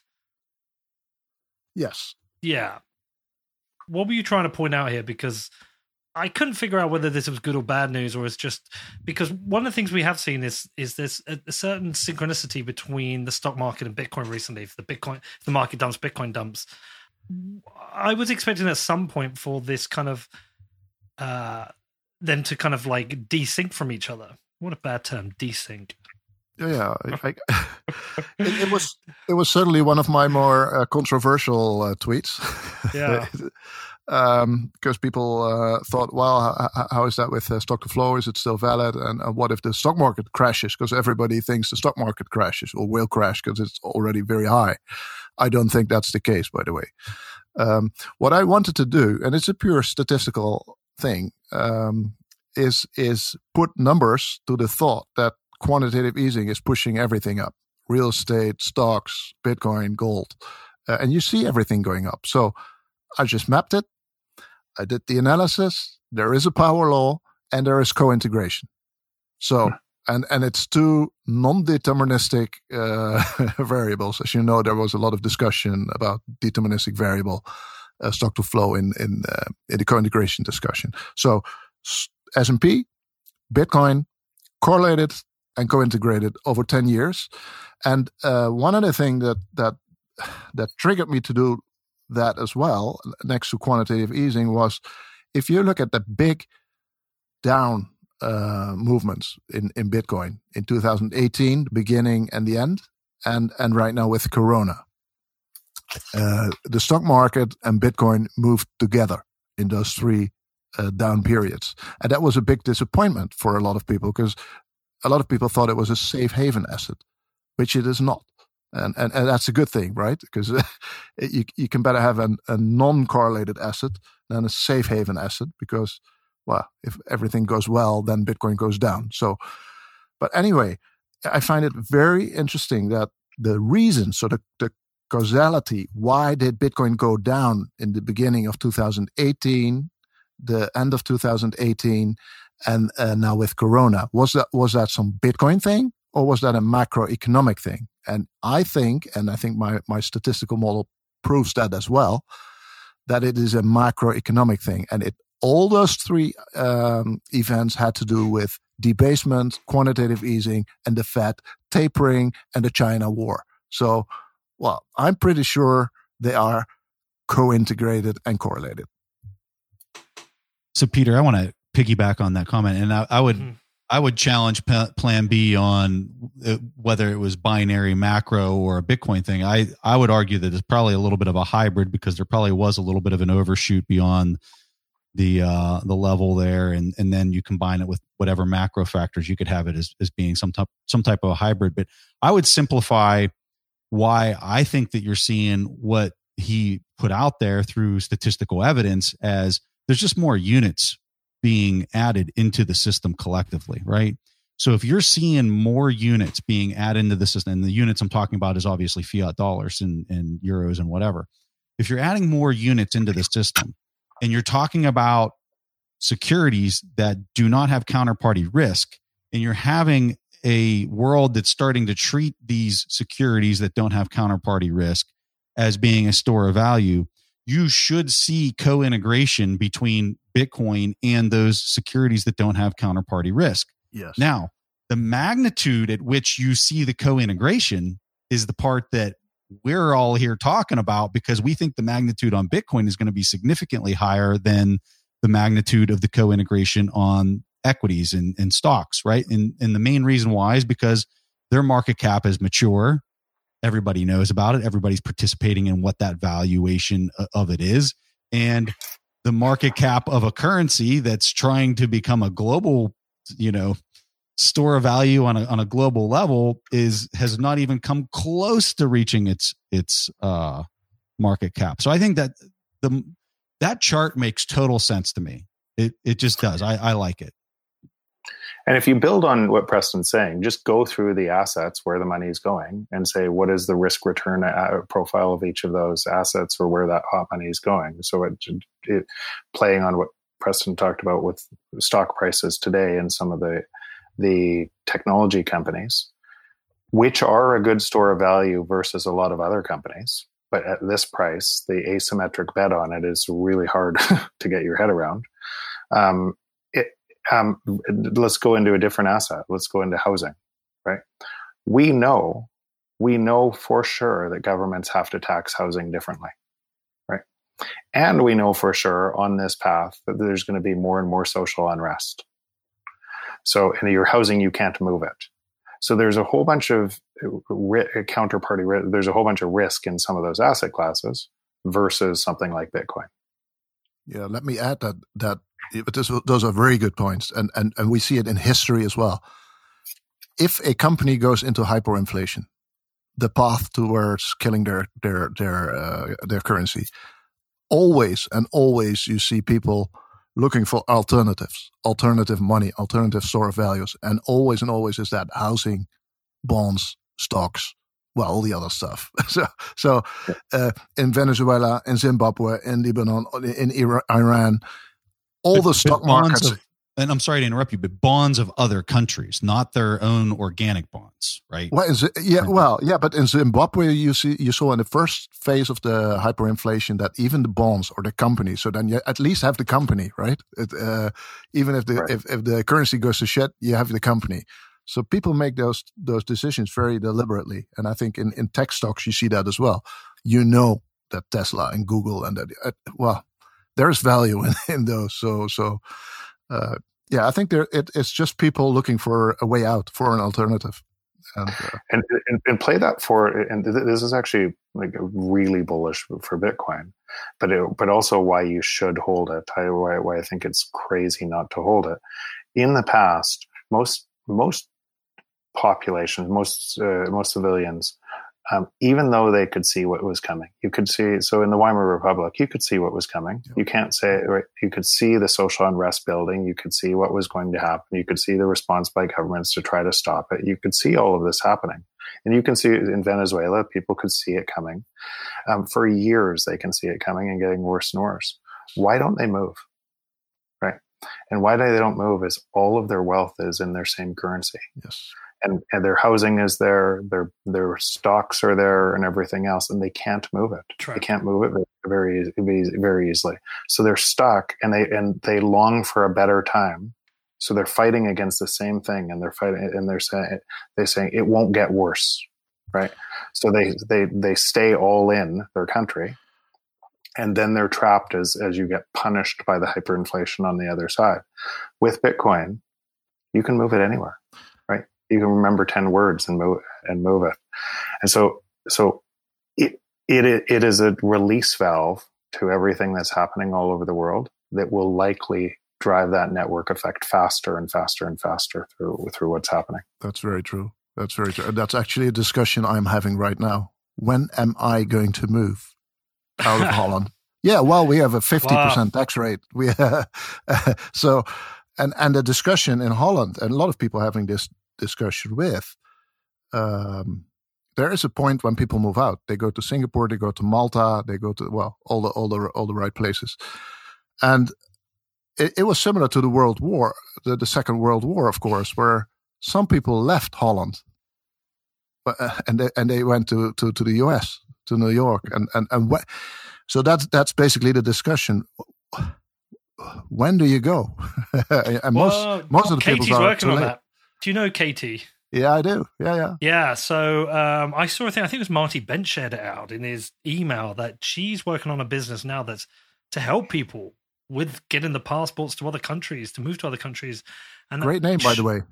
Yeah, but it's it, but it's I agree. I mean, it's on my mind. Look, I'm not Bitcoin rich, but I'm certainly in a position where I I, I think I want to move for different reasons. Um, um, not just the tax rate, and I think in the UK we've got an impending tax increase coming to pay for this COVID situation. I think it's going to be unavoidable, but uh, I kind of get this personal feeling, and maybe this Bitcoin's done it for me. I just kind of want to live in in a smaller country or an island or somewhere which is a little bit more independent from the rest of this crazy world, these these big nations. But she's got an active business now to help people consider this. The name of her business is Plan B Passports, isn't it? Yeah. I like that name. yeah, she stole that from you, but but it, it is no, a, it is an interesting. I stole point. it as well. well, yeah, of course, but it's um like competitive geography. I guess is is was one of the ideas, one of the things that like I always like about the United States you know that we're seeing a migration of people perhaps out out of California. We're seeing migration into um, Texas because of tax rates, right? That is a a, a, a, a benefit, and also for politics. But but internationally, I think we have um, we're going to see a lot more of this. Uh, I mean, I'd love to move. It's a little bit harder for me, but that is something you're definitely thinking about. Then. Yeah, and talking about with other people because because everybody's thinking about it. it's not just a tax, it's not just the money, it's it's a way of living, right? It's it's uh, uh, well the dark scenario that Jeff has described. You know where it ends. This ends. This is the socialist path. This is the way to to war. So, yeah, we've seen this over and over again. Need a New Zealand bunker. Um, listen, just a few more questions to go. Um, so we're seeing this natural path, Preston, and where do, how do you think this plays out for Bitcoin? Is Bitcoin just an asset? Is it just a hedge against inflation? Is it just hard money, or do you do you see a reality of getting to a Bitcoin standard where it is? We have a similar to Bretton Woods. We have a similar situation where we actually have an agreement on a on a standard, or do you think this is just something that will naturally pay out? It will be a a non it won't be formally agreed but people will be like wow i want to hold bitcoin because that's the best form of money and that will become the standard. You're going to have I, I, don't see tax laws around the world changing anytime soon um, and they're set up to treat it as as if it's a security or or an asset right? So if the price goes up you have this tax burden on like a currency. Um, and so what I see playing out is the incentive structure is is eventually going to polarize governments to want to attract as much of this into their country as possible. And that's when you're going to see the transition. So at what point does that happen? I don't know. Um, but I think what we were talking about earlier, which is you're going to see private companies start slapping it on their balance sheet in a major way.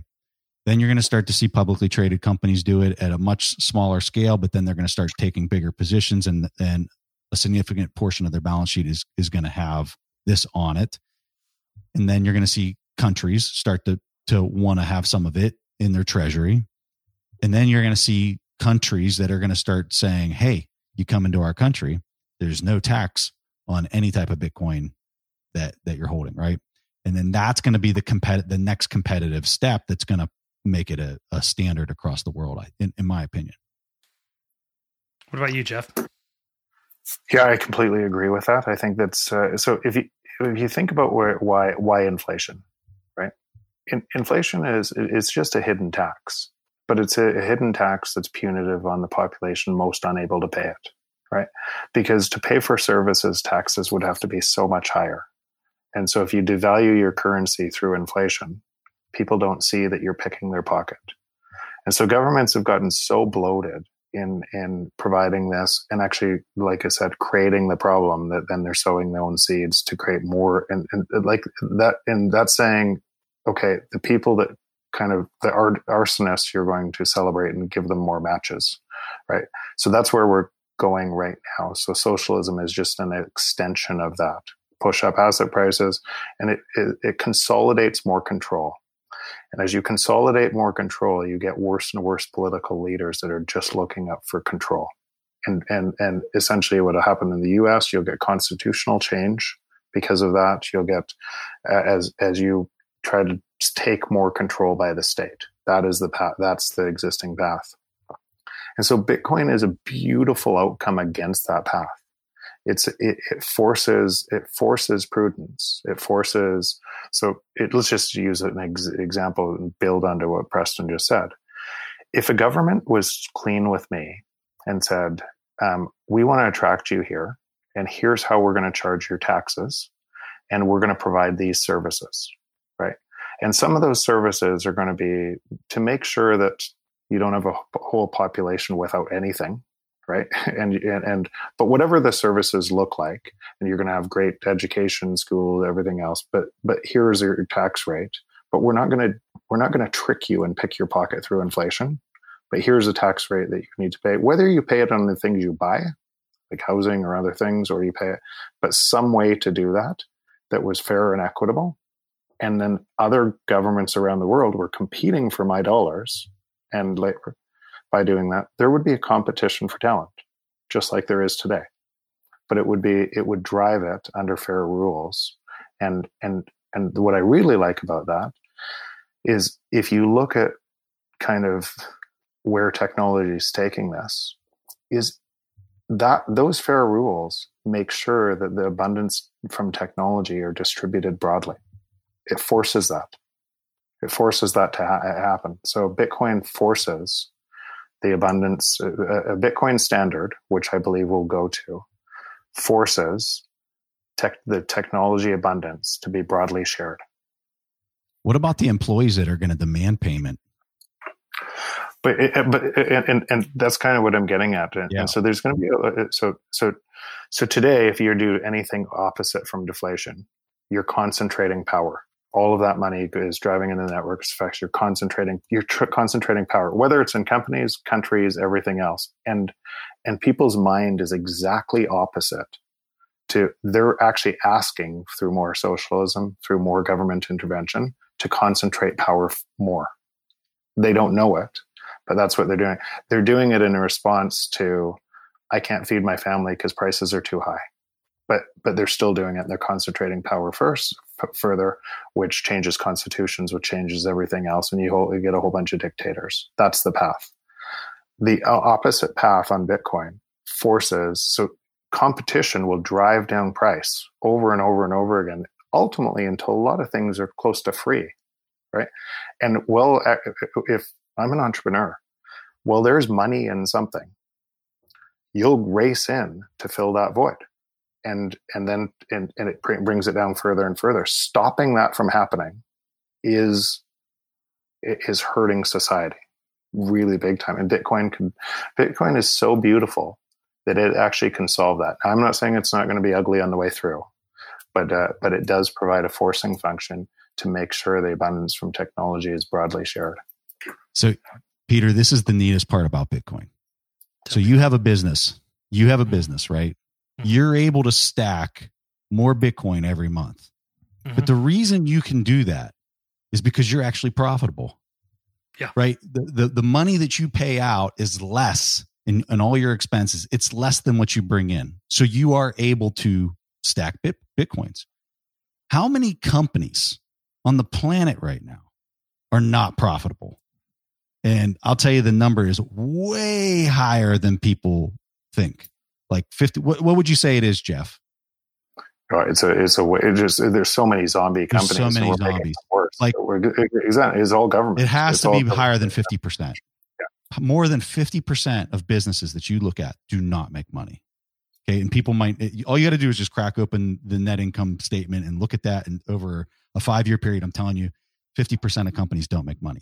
If you don't make money, you cannot stack Bitcoins on your balance sheet, period. Right.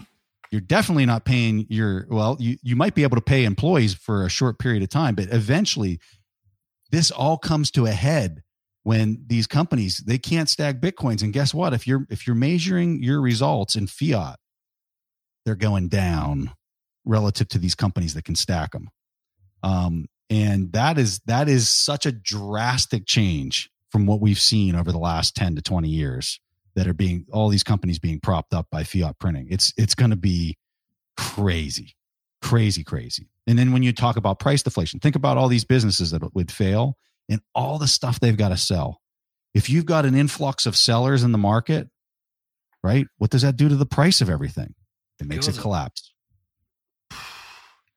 feeling pretty bullish again. Every every time I do an episode, I did one recently with the guy, the um, guys from What the Fuck Happened in 1971, and um, also with Guy Swan. Honestly, straight after that episode, uh, that was when I went and bought a bunch more Bitcoin personally and a bunch more uh, through the business. And I hadn't actually bought Bitcoin in over a year. I'd earned it.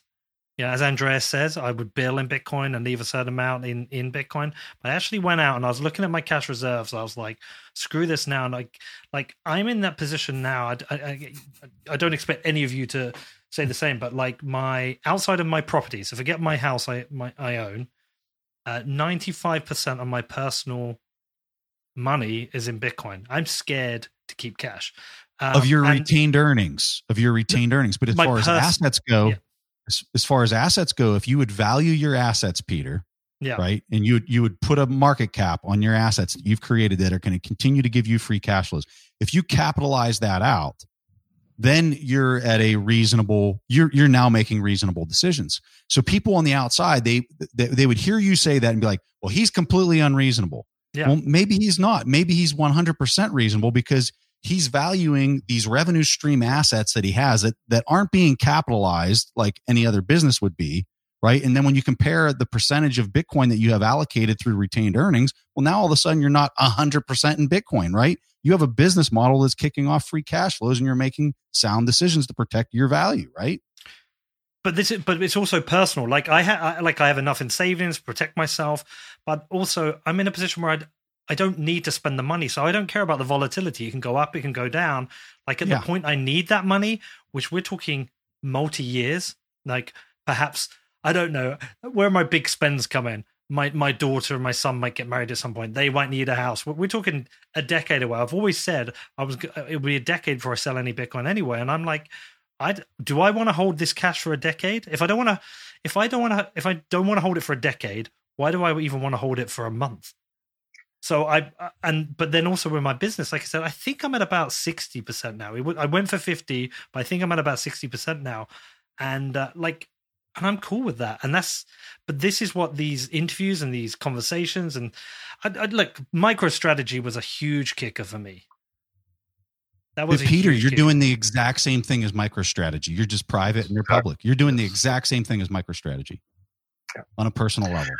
I, and I think it's important just to build on this. So you have a whole bunch of people listening to this pod, uh, podcast, and and every single per, person's position will be different, right? If you're looking at this as a protection of wealth, you're going to put a certain per- percentage. You should put a per- certain percentage of of your overall portfolio in this, with your whether you're a business or, or or whatever. And the more that you've gone down the rabbit hole and understand what things look like, you might increase that percentage. If you're looking at it as I am doing this to make the most money, right? A higher risk, higher ret- return type of profile, you might put it all of your money into it um, but you also have to be so concentration of uh, of risk produces enormous returns if you're right and lucky, right? It's so that's what a bit that's what an entrepreneur does. They go all into one thing, all in. if they're right on the backside, they win. They cash out. They they cash out and they diversify their assets. Let, let me right? throw another thing in there just quickly before before you jump in, Preston. I'll tell you another thing that happened with the MicroStrategy uh, position, which I don't know if any of you thought about. But one of the other reasons I've always been scared of putting too much into Bitcoin is that I still worry about the potential ban. Would it ever be banned? You know, China mm. banned it. And I think a company like MicroStrategy, and I, I would say the more companies that do that, it decreases the chances of, of it being banned because you could see the reaction from these companies saying, hold on, you can't ban, ban this asset. That, that, and I see companies investing in Bitcoin, putting their treasuries in Bitcoin, forms a moat around it. This plays into Plan B's model. Yeah. So all all of these things keep on making the network effect stronger and stronger, and and take it to the next ride up, and and drive more people into it because there's more trust in the system, and the people that are making the, that bet early, um, seeing where this is going, uh, have more return from that bet. Okay, man. Go Preston. Preston, you had your hand up, dude. Oh, go, go, go on. Uh, maybe, yeah. No, ban- banning was is is one uh, Peter the, the the one risk that you mentioned is the number one risk that most people mention. Right, I had a poll up um, uh-huh. last week, twenty thousand votes, uh, fifty uh, percent banning. uh, I don't think it, it can happen anymore because you have regulated exchanges, futures exchanges with n- not small volumes. Um, you have listed companies like MicroStrategy now. You have pension funds, police pension funds. Morgan Creek uh, Capital has has a police uh, pension fund in there. You can, if you ban it now, you you will get sued. You will get. It, it's not possible anymore. Well, yeah, and also was it Grayscale? They've got five billion under Six. management in there. Well, no, in it's five billion, I think, in the Bitcoin fund. Right. you got like about a billion in some of those shit coins. Um, right. Fidelity wanting to launch their fund. I mean, but don't they have trillions under management at Fidelity? Van Ecker, yes. Keen, Raoul, pa- Raoul Pal's going big right now, isn't he? I mean, it's just in every fucking direction. Um, don't know, man. Maybe it's just some kids. Caitlin Long, Caitlin Long is, is is doing Wyoming crazy uh-huh. stuff with the law. right. So so you can't see the U.S. as one country. I think it's it's uh, the states have very very big powers too. One one of the things that you get when you talk about this phase transition model, where it happens, where the next level uh, is achieved all at once, is this entrenchment. How can policymakers step out there and ban something that's moving at a breakneck speed because these phase transitions are programmed into the protocol? right? You saw this in, in 2017 when the price was really taking off and it was passing through 10,000 and making the run at 20,000.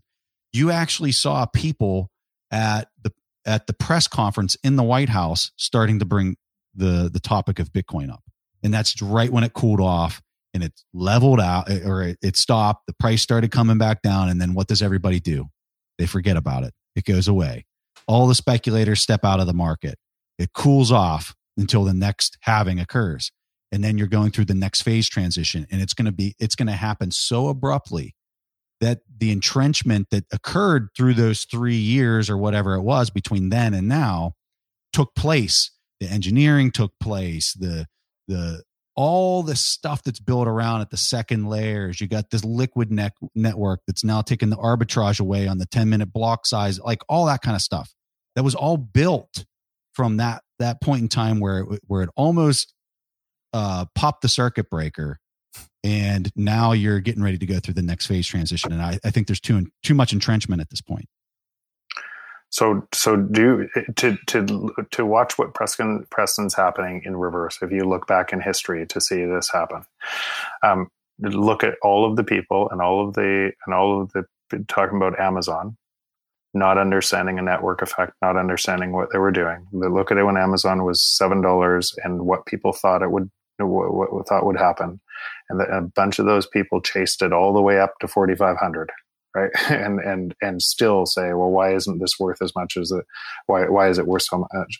And so it, the same thing is going to happen here. Like that's a you're going to have a whole bunch of people saying in the next wave that it can't happen right? It's going to collapse. It'll it'll cool off and then it'll go up again yeah, I, I did a uh, put a tweet out. It must have been like a year and a half ago or something. It was like when Bitcoin crashes from, I think I put something like a hundred thousand to fifty thousand, or it will have failed. Bitcoin will have died. It's like these cycles keep repeating them. But one interesting thing, I, I didn't see your poll plan B, but I'm interested in the threats. It's funny, even even though I completely disagree with Saifedean on everything to do with modern art, he did say one thing that I massively agree with him on, where he said the biggest threat to Bitcoin is good government policy. yeah, it's true. It's true. but it's funny. I, I, do that poll every quarter, every two months, three months, and it's always different risks. Uh, it, it, before the halving, it was the halving and the miner capitulation and the death spiral, and then it's futures. And when there's a big hack, then it's hacking, and then it, it's every time it's something else. So there's a big recency bias in all those risks, which which tells you one thing: people are overestimating the risks. Yeah, and, not, is, and, and, underestimating the risks of their fiat currency. Yeah, yeah, yeah, and, and that's a good thing to know as an investor, by the way. Yeah, that's why yeah. I do the polls. Well, what what are the what what do you think the real risks are? Because I see there are risks, but I don't know, man. I just I don't, I don't I feel less worried about the risks that people say to me.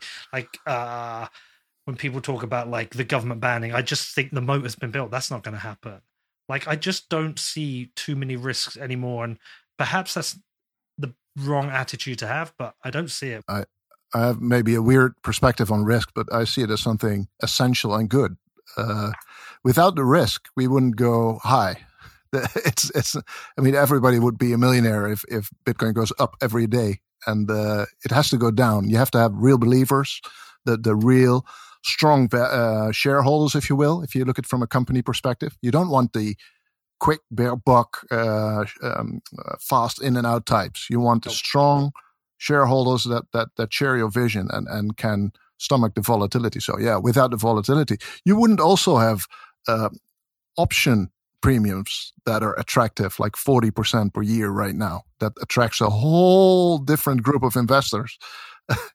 it's you need the volatility and the risk, so let's embrace it. Got a couple of questions I'm going to throw in from the uh, tweet I put, put out. It seems like uh, people excited about the show. Plan B, someone wants you to explain the red dot. Serious question. Serious question. It's like, what does a red dot mean? A red dot is just another month on the chart, a month and uh, a closing price, and uh, it's red because red is a. It, it, says it on the chart as well. There's a mm. color uh, scale. Red means the number of months until the next halving. And it, that's about 40, I think, now. And it will go to zero, of course, the next mm-hmm. halving in 2024. So it will go from red to orange to, to yellow, green, blue. And uh, so it, it doesn't have predictive val- uh, value or something. It's just red because it's uh, the number of months until the next halving. But, but the predictive part, of course, is in the modeling behind it and that if you look at the months after the halving, so the red dots and the orange dots and the yellow dots, that it's that is where it's supposed to go up, where it's supposed to go to this next phase, this phase five, which we obviously uh, uh, are not yet because it's it's very slow. It, it's on the right path, but it's very slow. We're very impatient, but we haven't seen anything yet, anything. I think the fireworks start when we pass 20,000 or something. And then the next day we're at 40 or 50, uh, which feels very normal then. But, but right now we're. Well, there's another interesting point, actually. I think it was Travis Kling I was talking to. He said, look, there are some companies who cannot invest until Bitcoin is over 50,000 because True. of the size of the market. Yeah, true. Right. It's not liquid. It's not liquid. Yeah. Okay. Uh, also, somebody's asking when two eight eight, and uh, are you still on two eight eight? Because I read the Fidelity article, and they are they are analyzing the path to one million Bitcoin. And obviously, we had a very good article come out uh, last week from the Winklevoss twins, uh, looking at a price prediction of five hundred thousand. Like we're seeing some pretty. Let's be honest; these numbers are insane. Um, Yeah. Are, are we still on on track for that?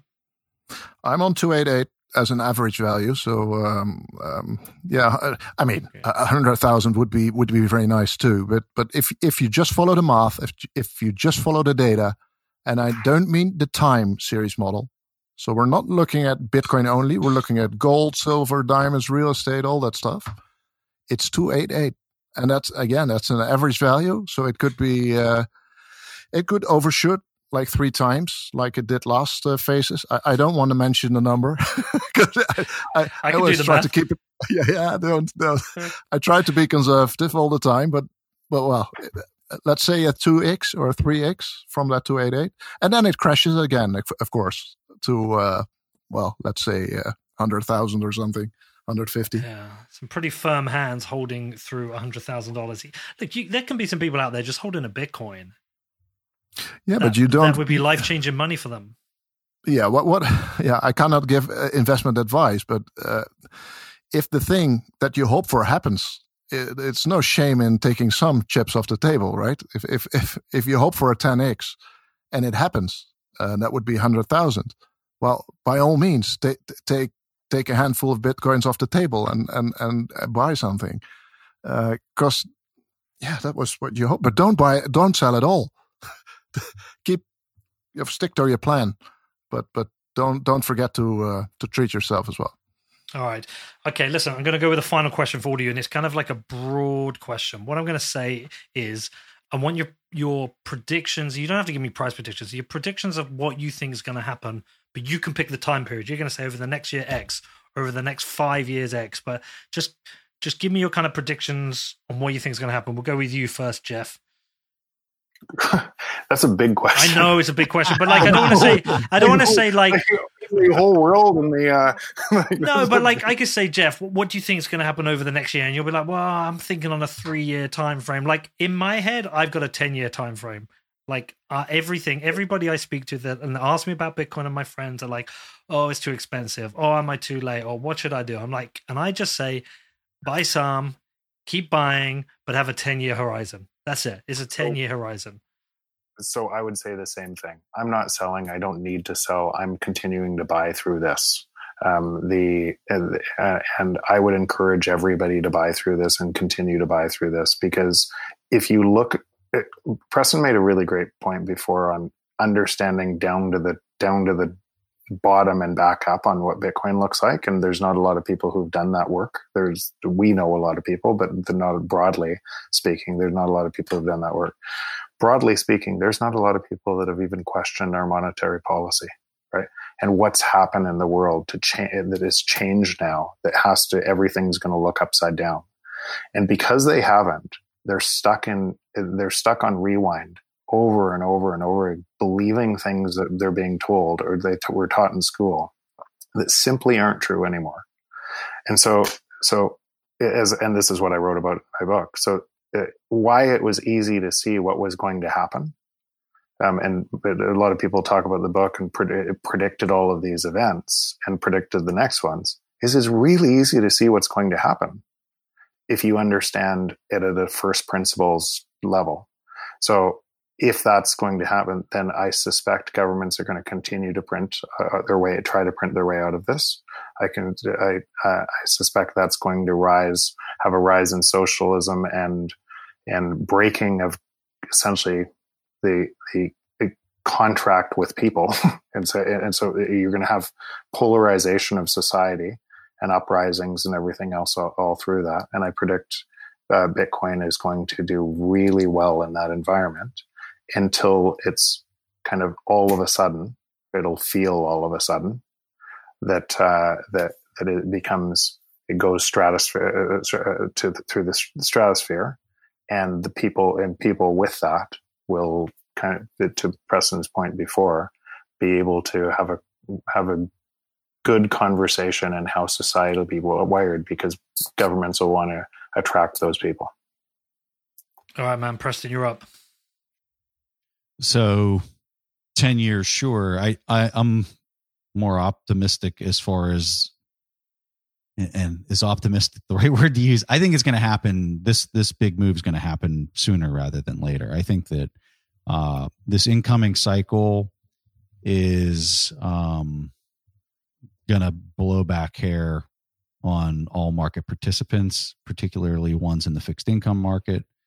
And um, i think that the whole like plan b's model right I've heard people make the complaint that if you keep following the model, it's going to be one Bitcoin's going to be worth a hundred million dollars and, and this and that. And like, well, how could that ever work? And I'm thinking, do you not understand that we're talking about buying power? That's the thing you got to really kind of focus on is not the, the nominal number of what this means. It's, it's more about the buying power that it, that it's going to represent. And so I just don't know how the economy is going to be able to watch something take off at this pace with everything that's happening in the backdrop and ignore it for another cycle. I, I'm I'm suspect of that. Could it happen? Of course. Um, but my base case is that this is going to achieve its quote unquote escape velocity, and uh, Plan B's model is going to going to be invalid, but it's going to be invalid to the upside is my base case for the coming cycle. Um, now, is that you know fifty five percent and forty five percent says we go to a to another cycle? Probably something like that. Is is I would tell you that I I think it's more likely, but by how much more likely? You know, by by a hair, fifty one percent, right? I think it's more likely. Um, what the implications of that means for for all the participants I'm hopeful that it that it actually might be a relief valve, and that it, that, that it might actually be a sense of relief for the majority of people. That I mean, the, the middle class is is gutted for the most part uh, across the globe. It's not just anything in particular that's United States based. So if the if the middle class has been gutted, and most of your participants are at the bottom of this of this architecture in our economy anymore maybe this change actually is somewhat of a, a, a breath of fresh air that you can see a, a, shift in the tide that is advantageous for a majority opposed to a few. And i kind of suspect that that's going to be the base case as well is um, imagine just being an employee and now all of a sudden you you're saying hey i want to receive payment in something like this and the value of it keeps going up. Like that's that's never been experienced for since anybody that's been alive. They've never experienced anything like that. So is that going to be advantageous for the participants? It, it is. Um, but for the ones that, that don't have skilled labor in a depression like scenario, it's it's going to be very it's going to be a very challenging time, and I think it's going to lead to a lot of price deflation because people are going to be selling everything that they can in order to come up with this new form of currency that's deflationary and and just keeps going up in value. All right, you're up. Plan B. Um, yeah, my prediction is in line with what Jeff and Preston already said. Uh, I I read Jeff's book twice, and both times um, I thought I could have written that book not that well, but I, there's nothing I disagree with. And if I hear Preston talk, uh, I hear myself talk. So it's it's it's boring, but it's in the same line. Uh, the easy predictions are because that's already uh, been told by uh, the Federal Reserve that um, they keep printing, quantitative easing keep keeps adding zeros, trillions. The interest rates will keep low, will be low, and even negative for the United States soon, next year, I guess. Um, so the next five years, low to negative. Everything that cannot be printed will go up in dollar value. So um, real estate, gold, Bitcoin, shares. Even I don't expect a crash in uh, in stocks because it, it, it will be like Zimbabwe, Venezuela, Lebanon, Iran, and all those other countries where they where they keep adding zeros. Same thing. What I will keep looking at, and I'm not sure about, but I will make a prediction anyway, is markers that for for change. things that will change because if you make a prediction for five years out, if if you look at uh, 2015 and would have to predict 2020, you would be totally wrong. And and and Corona, there will be. So I can predict um, there will be a, a, black swan. There will be a trigger event somewhere. Well, I guess next year if my model uh, is anything uh, in in the right direction, that will trigger a lot of people to consider Bitcoin, uh, and that trigger might be legal, regulatory, some country. It might be um, more companies like MicroStrategy. Uh, but one thing is for sure: the army that we are building, uh, the army of holders, the uh, that will grow one by one by one, and once you have seen, you cannot unsee. So once you get it, there's no way back. There's no shitcoin. There's no government. There's nothing that will keep you that that that that will that that will convince you again that the Earth is flat. So um, it will go on and on and on, and there will be a trigger point, some non-linear thing which I cannot predict that will that will set it on fire. Wow, well, feeling well bullish. Said. Feeling bullish. All right, Jeff, how do people find your work and find your book? Uh, the book's called "The Price of Tomorrow: uh, Why uh, Why Deflation is Key to an Abundant Future," and, and, on Twitter, just at Jeff Booth. Fantastic book. I've read it. Preston, yourself, how do people find you? I'm also on Twitter at Preston Pysh, and I have a podcast called We Study Billionaires, which is up near the top of the charts on every chart I go to in finance. Plan B. I say this, and everyone knows you, Plan B, but come on, how do they find you, dude? On Twitter as well at 100 trillion US dollars. And uh, my DM is open, so please reach out. Damn, you must get some weird shit in there. Jesus. Listen, we uh, we overrun by 22 minutes. Amazing show. I knew this was going to be a banger when I reached out to the three of you. So thank you all so much for coming on. It's going to be an interesting ride over this next, I think, 18 months for sure. I'm sure we'll all speak again. Uh, by the way, Preston, that little one pager you did, that was awesome. What's that? I, I didn't hear what the, you said. The, the, the little one pager you did to give all the, to all your oh, friends. Oh, thanks, man. Yeah, yeah thank you. That was freaking awesome. So well done on that. All right, guys. Thank well, you very much. No, no worries. Thank you all for coming on. I appreciate you all. If I can ever do anything in return, you know I'm here, and you know, let's see let's see how this plays out. Yeah. Thank you, man. Thank you, Thanks. guys. All right. What did you think of that? Did you enjoy having Preston, Jeff, and Plan B together? I did. Oh, all three of them are so smart. Really, really good to get them together. It's really bullish show to make. And listen, I know Bitcoin has taken a hit in the last few days. Firstly, with the Bithumb bullshit and the other sell-offs in the market. But this doesn't change anything for me. This actually just makes me want to buy more, buy into this dip.